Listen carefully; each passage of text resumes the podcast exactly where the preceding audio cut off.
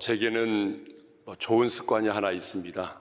그것은 아, 매일 아침 눈을 뜨는 순간에 이러한 고백으로 하루를 시작합니다.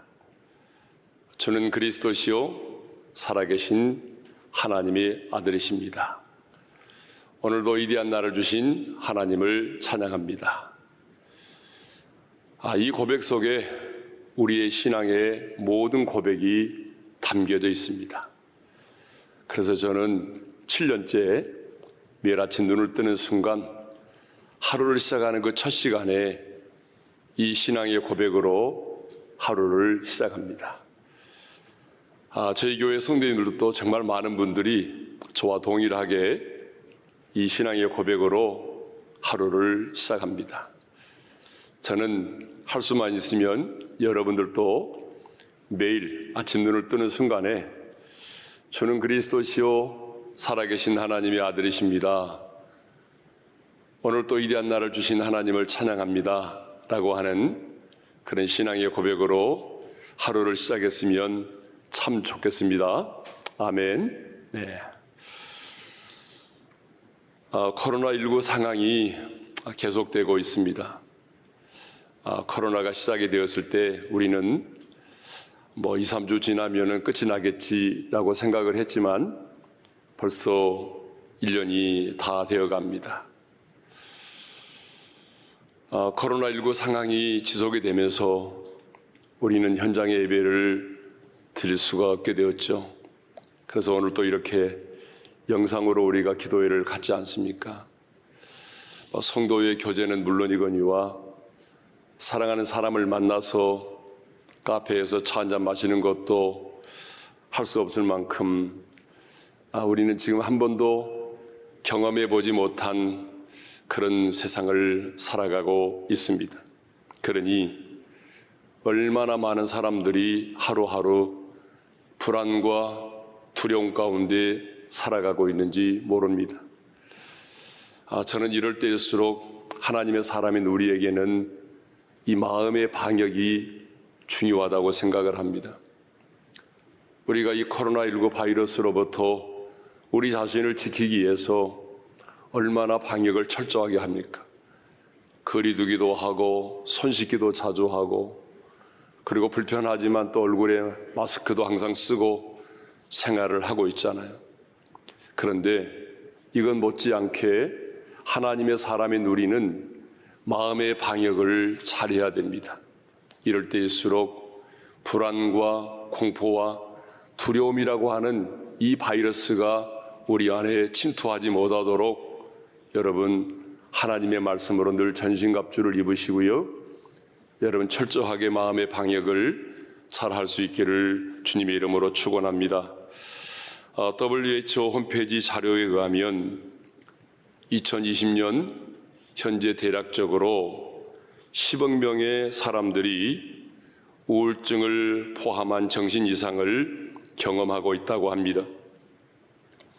한국 건강 증진 개발원의 2020년 10월 14일 보도에 의하면 국민의 40.7%가 코로나19로 인해서 우울과 불안을 경험하고 있다고 합니다.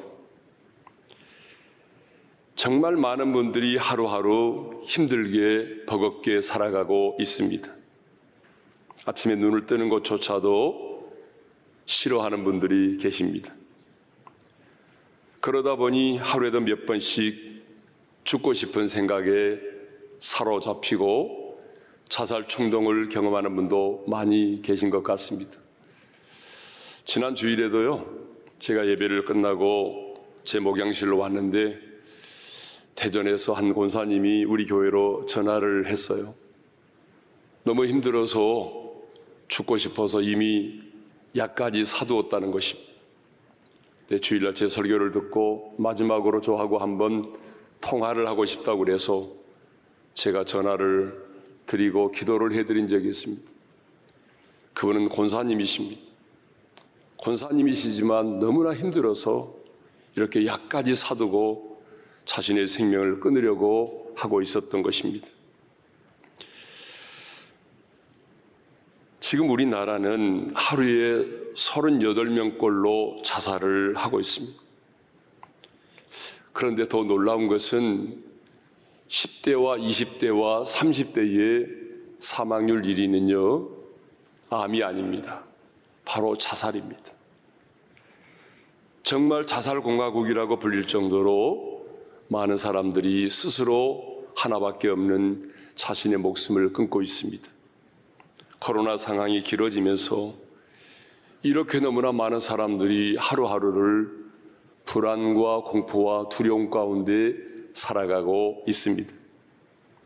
그런데 오늘 본문을 보게 되면 부활하신 주님께서 안식 후 첫날 제자들에게 나타나셔서 이렇게 말씀하십니다. 너희에게 평강이 있을지어다. 자, 오늘 보면 19절의 말씀인데요. 우리 함께 읽어볼까요? 다 같이요. 안식 후 첫날 저녁 때에 제자들이 유대인들을 두려워하여 모인 곳에 문들을 닫았더니 예수께서 오사 가운데 서서 이르시되 너희에게 평강이 있을지어다. 부활하신 주님께서 가장 먼저 제자들에게 하신 말씀은 너희에게 평강이 있을지어다입니다. 여러분 같으면 무슨 말을 가장 먼저 했을 것 같습니까? 저 같으면 아마 나를 배신하고 떠난 자들이라고 꾸중을 했을 것 같습니다. 아니면 믿음이 적은 자여라고 책망을 했을 것 같습니다. 왜냐하면 주님께서 이미 제자들에게 자신이 죽임을 당하시고 부활하실 것을 말씀하셨기 때문이죠. 하지만 우리 예수님이 잡히시던 날 제자들은 예수님을 배신하고 떠났습니다. 그러므로 마땅히 배신자여라고 하는 꾸중도 들어야 하고 믿음이 없는 자들이라고 하는 책망도 받아야 마땅합니다. 그런데 부활하신 우리 주님은 자신을 배신한 제자들을 향해서 어떤 책망도 꾸중도 하지 않으시고 너희에게 평강이 있을지어다라고 말씀을 하셨습니다. 21절도 보게 되면 예수님은 제자들을 파송하시면서도 동일하게 말씀하셨습니다. 너희에게 평강이 있을지어다. 이렇게 예수님은 두 번에 걸쳐서 반복하여 너희에게 평강이 있을지어다라고 말씀을 하셨습니다. 그것만이 아니죠. 예수님의 빈 무덤을 확인하고 예수님의 부활의 사실을 알리기 위해서 달려가고 있던 그 막달라 마리아와 또 한 여인에게도 나타나셔서 평안을 물으셨습니다. 예수께서 그들을 만나 이르시되 평안하냐? 주님은 그 여인들을 만났을 때도 평안하느냐고 물으셨습니다.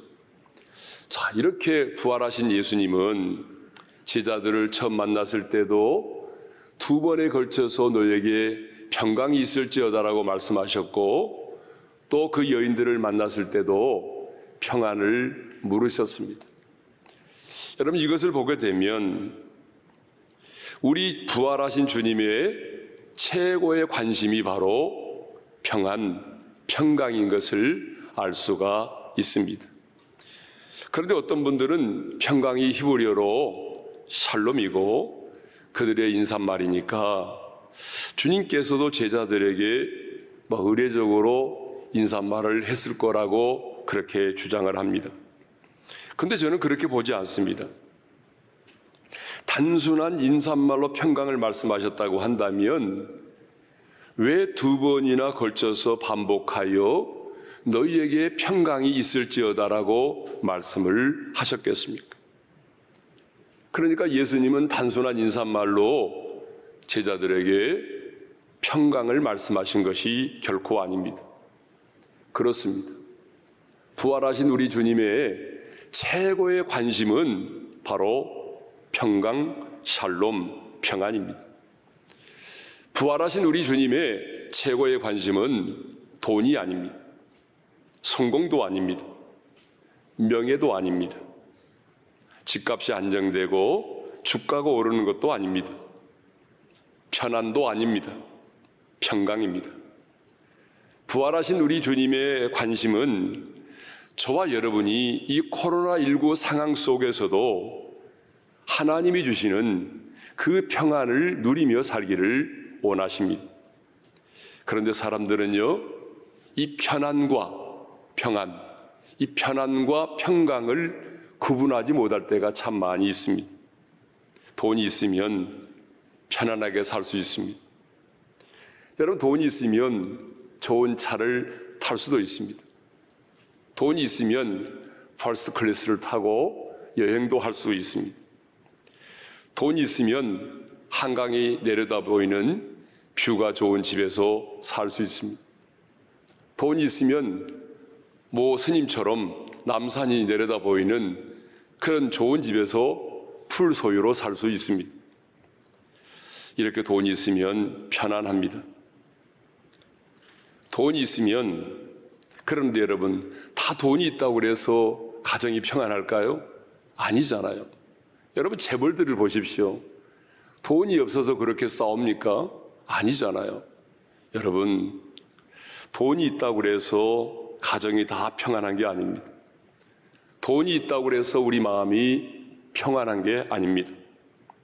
돈과 환경이 우리에게 편리함을 가져다 줄 수는 있지만 평안은 가져다 주지 못합니다. 그러면 왜 부활하신 주님의 최고의 관심이 평강이었을까요? 첫째로, 현실적으로 지금 그들에게 평강이 필요하기 때문입니다. 자, 본문을 보게 되면 예수님이 부활하신 그날 저녁 제자들이 모인 한 곳에 모여 있었습니다. 이 모임의 장소는 자주 모임의 장소로 사용되었던 마가의 다락이었을 거라고 생각이 됩니다. 그런데 제자들은요, 지금 굉장히 두려움 가운데 떨고 있습니다. 19절의 말씀을 다시 읽겠습니다. 안식 후 첫날 저녁 때에 제자들이 유대인들을 두려워하여 모인 곳의 문들을 닫았더니 예수께서 오사 가운데 서서 이르시되 너희에게 평강이 있을지어다. 왜 모여 있는 제자들이 두려워 떨고 있습니까? 예수님을 십자가에 못 박아 죽인 유대인들이 자신들을 찾아서 죽이려고 했기 때문입니다. 그래서 신변의 위협을 느낀 이 제자들이 모인 곳의 문을 꼭꼭 걸어 잠그고 두려움 가운데 숨어 있었습니다. 지금 예수님의 제자들은요, 두려움의 포로가 돼서 두려움 가운데 떨고 있는 것입니다. 그러므로 현실적으로 지금 그들에게 가장 필요한 것은 샬롬, 평강이었습니다. 신변의 위협을 느껴서 문을 꼭꼭 걸어 잠그고 두려움 가운데 떨고 있는 제자들에게 필요한 것은 돈이 아니었습니다. 명예가 아니었습니다. 현실적으로 그들에게 가장 필요한 것은 바로 평안이었습니다. 모든 지각에 뛰어난 평안이었습니다. 그렇습니다. 우리가 아무리 사업에 성공을 했을지라도 마음의 평안이 없으면 그것은 축복이 아니죠. 내 자녀가 아무리 스카이 명문대학을 다니고 아이비리그를 다닌다고 할지라도 마음의 평안이 없으면 그것은 성공이 아닙니다. 아무리 인생을 즐기며 산다고 할지라도 마음에 평안이 없으면 여러분 축복이 아닙니다. 아무리 신의 직장이라고 불리는 그런 직장에 다니면서 고액의 연봉을 받는다고 할지라도 내 마음에 평안이 없으면 그것은 축복이 아닙니다. 아무리 좋은 환경 가운데 살아도요, 지금 내 마음에 평안이 없다고 한다면 그것은 축복이 아닙니다. 현실적으로 지금 내 마음에 평안이 없다면 그 어떤 것도 축복이 아닙니다. 그러므로 지금 현실적으로 저와 여러분에게 가장 필요한 것이 뭘까요? 그것은 바로 평안이라는 사실입니다. 코로나19 상황 속에서 불안과 두려움 가운데 살고 있는 우리에게 지금 가장 필요한 것은 여러분 바로 평안입니다. 왜냐하면 왜냐하면 마음의 평안이 없는 축복은 그 어떤 것도 축복일 수가 없기 때문입니다. 그래서 우리 예수님은 두려워 떨고 있는 제자들에게 너희에게 평강이 있을지어다라고 말씀을 하신 것입니다. 자, 우리 예수님께서 부활하신 제자들에게 너희에게 평강이 있을지어다라고 말씀하신 또 하나의 이유가 있습니다. 그것은 바로 평강이 이 십자가와 부활의 열매이기 때문에 그렇습니다. 우리 예수님이 말씀하신 평강, 이 고평안은요, 세상이 줄 수 없는 평안이죠. 그래서 예수님은 요한복음 14장 27절에서 이렇게 말씀을 하셨습니다. 평안을 너희에게 끼치노니 곧 나의 평안을 너희에게 주노라. 내가 너희에게 주는 것은 세상이 주는 것과 같지 아니하니라. 자, 우리 예수님께서 말씀하신 평안, 이 평안은 예수님 안에 있는 평안이고요. 세상은 결코 줄 수 없는 평안이라는 거예요. 그러니까 이 평안은 땅에 속한 평안이 아닙니다. 여러분, 이 평안은 하늘로부터 임하는 평안입니다. 신령한 평안입니다. 그러니까 예수님 안에 거하지 않은 사람은 누구도 맛볼 수 없고 누구도 누릴 수 없는 예수님 안에 있는 평안입니다. 그렇습니다. 예수님이 주시는 평안은 세상에 줄 수 없는 평안입니다.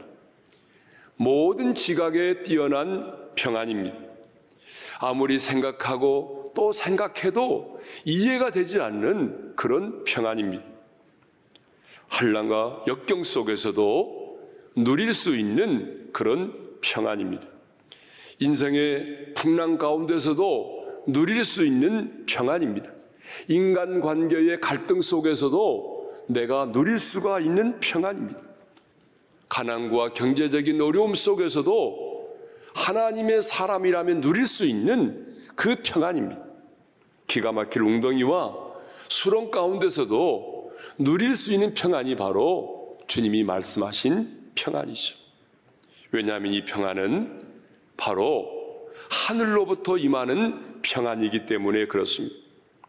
하늘로부터 임하는 평안이라고 하는 것은 예수님의 십자가의 대속의 죽음과 부활을 통해서만 주어진 평안을 말합니다. 다른 말로 말하면 죄와 죽음의 법에서 해방된 자만이 누릴 수 있는 평안이다 그 말입니다. 우리가 예수를 믿기 전에는 죄의 종으로 살았고 하나님과 원수된 자로 살았습니다. 그런데 하나님과 화목하지 못하고 하나님과 원수된 관계에 있는 사람이 하늘로부터 임하는 평안을 누릴 수가 있겠습니까? 그렇습니다.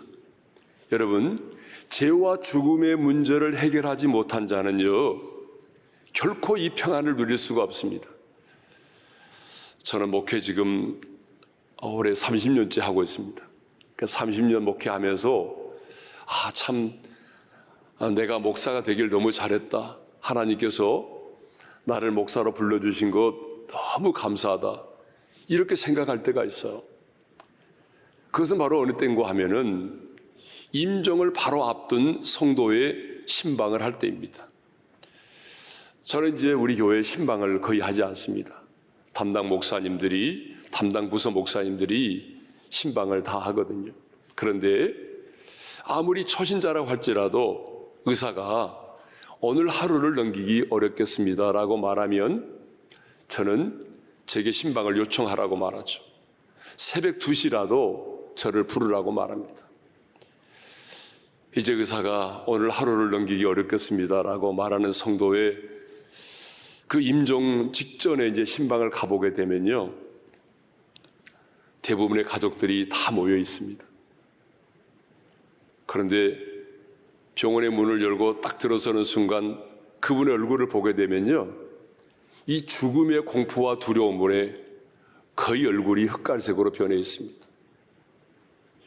이 죽음의 공포와 두려움이 얼마나 큰지요. 정말 두려움에 떨고 있습니다.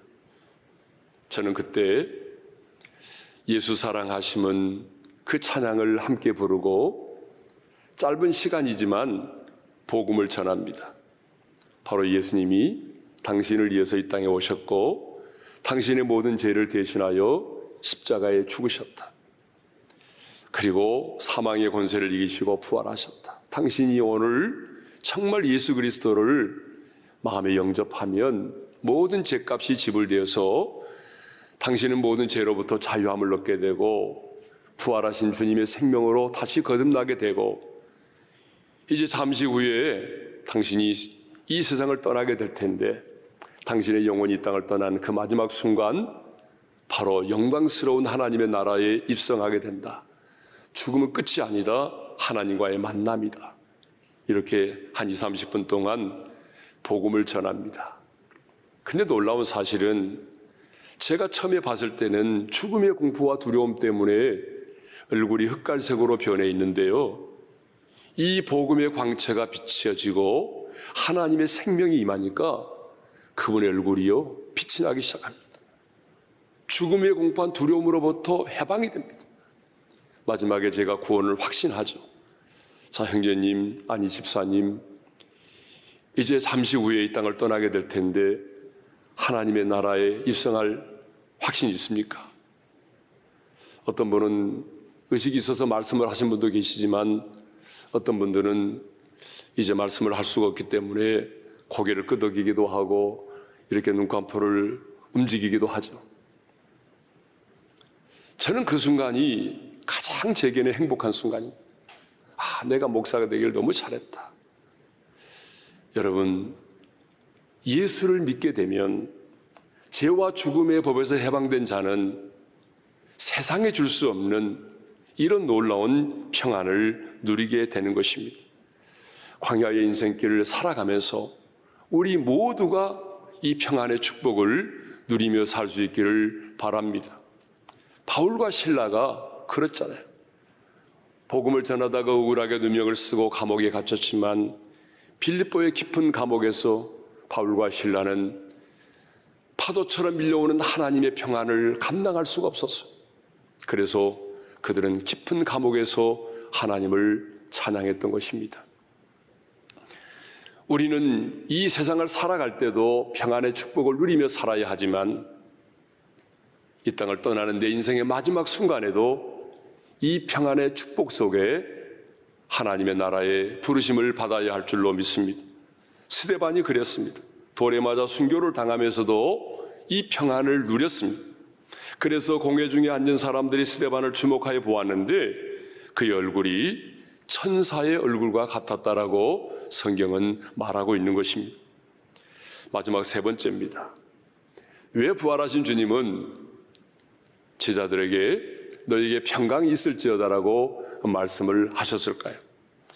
그 세 번째 이유는 평강을 가진 자만이 평안의 복음을 전할 수가 있기 때문입니다. 우리가 나아가서 전해야 되는 이 복음이 바로 평안의 복음입니다. 여러분, 우리가 전하는 복음은 평안의 복음입니다. 왜냐하면 우리가 전하는 복음을 듣고 주님을 영접하면 하나님과 화목하게 되고 세상에 줄 수 없는 평안, 죄와 죽음의 법에서 해방된 그 놀라운 평안을 누릴 수가 있기 때문입니다. 그래서 바울은 영적인 전쟁을 이야기하면서 평안의 복음이 준비한 것으로 신을 신으라고 했습니다. 예배서 6장 15절에 보게 되면 평안의 복음이 준비한 것으로 신을 신고 그러면 왜 바울은 영적인 전쟁을 이야기하면서 평안의 복음이 준비한 것으로 신을 신으라고 했을까요?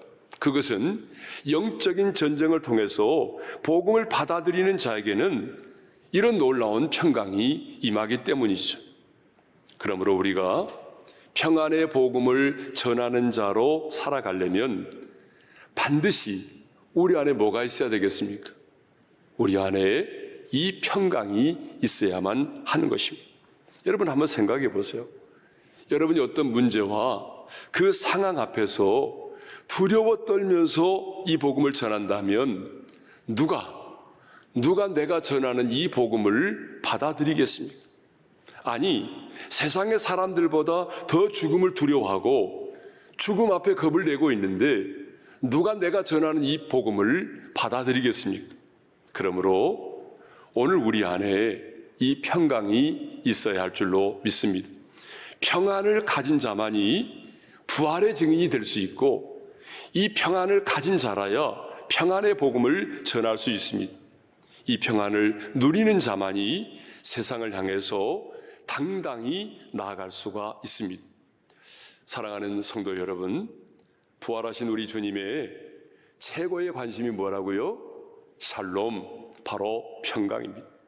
그래서 주님은 두려워 떠는 제자들을 찾아오사 너희에게 평강이 있을지어다라고 두 번이나 반복하여 말씀하셨습니다.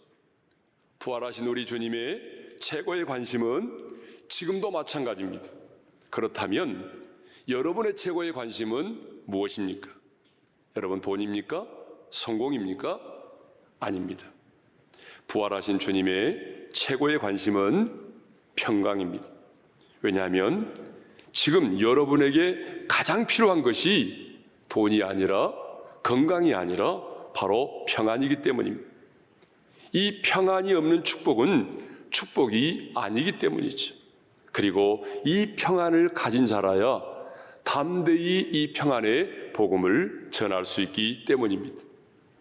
그래서 부활하신 주님은 지금 문제 앞에서, 죽음 앞에서, 실패 앞에서, 인생의 파도 앞에서 두려워 떨고 있는 우리에게 말씀하십니다. 너희에게 평강이 있을지어다. 지금 이 시간 우리 주님이 주시는 놀라운 평강이 우리 모두에게 있기를 주님의 이름으로 축복합니다. 신앙생활은 누림입니다. 뭔가를 강구하여 얻어내는 것이 아니라 신앙생활은 하나님께서 예수 그리스도를 통하여 우리에게 주시는 것들을 누리는 것이 바로 신앙생활이죠. 그런데 예수님은 요한복음 16장 33절에서 이렇게 말씀하셨습니다. 이것을 너에게 이르는 것은 너희로 내 안에서 평안을 누리게 하려 함이라. 세상에서는 너희가 환란을 당하나 담대하라. 내가 세상을 이기었노라. 신앙생활은 누림입니다. 그러므로 오늘 하루도 이 평안을 누리며 사시고 평생 동안 하나님이 주신 이 평안을 누리며 살다가 하나님이 주시는 놀라운 평안 가운데 여러분의 영혼이 하나님의 부르심을 받기를 주님의 이름으로 축복합니다.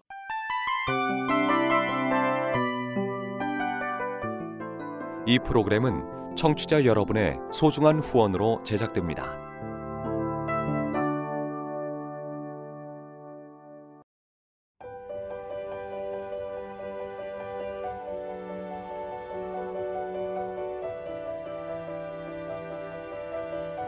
세상에는 수많은 교회들이 있지만 더 깊이 있는 말씀 강해를 찾기 위해 크기로만 교회를 선정하지 않습니다.